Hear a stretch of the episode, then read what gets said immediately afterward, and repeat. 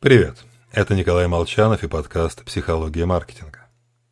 Сегодня обсудим известный, но оттого не менее прекрасный пример с конфетками M&M's от вокалиста Ван Хелен, одной из самых успешных рок-групп конца 70-х.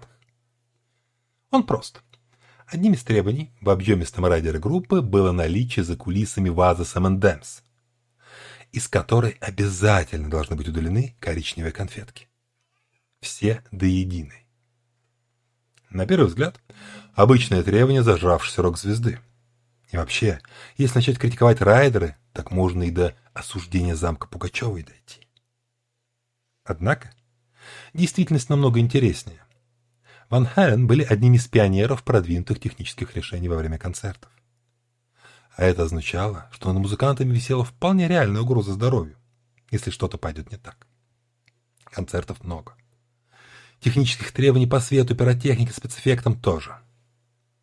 Успеть проверить, как справились местные специалисты при подготовке зала, практически невозможно. M&M's играли роль канарейки в угольной шахте. Пункт о конфетах был засунут в середину райдера. Но миску с дрожже проверяли первой.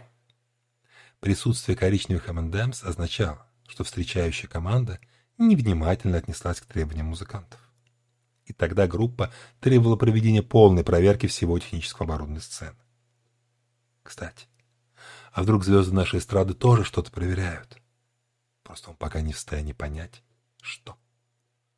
Подумайте над этим. Всего вам хорошего. С вами был Николай Молчанов.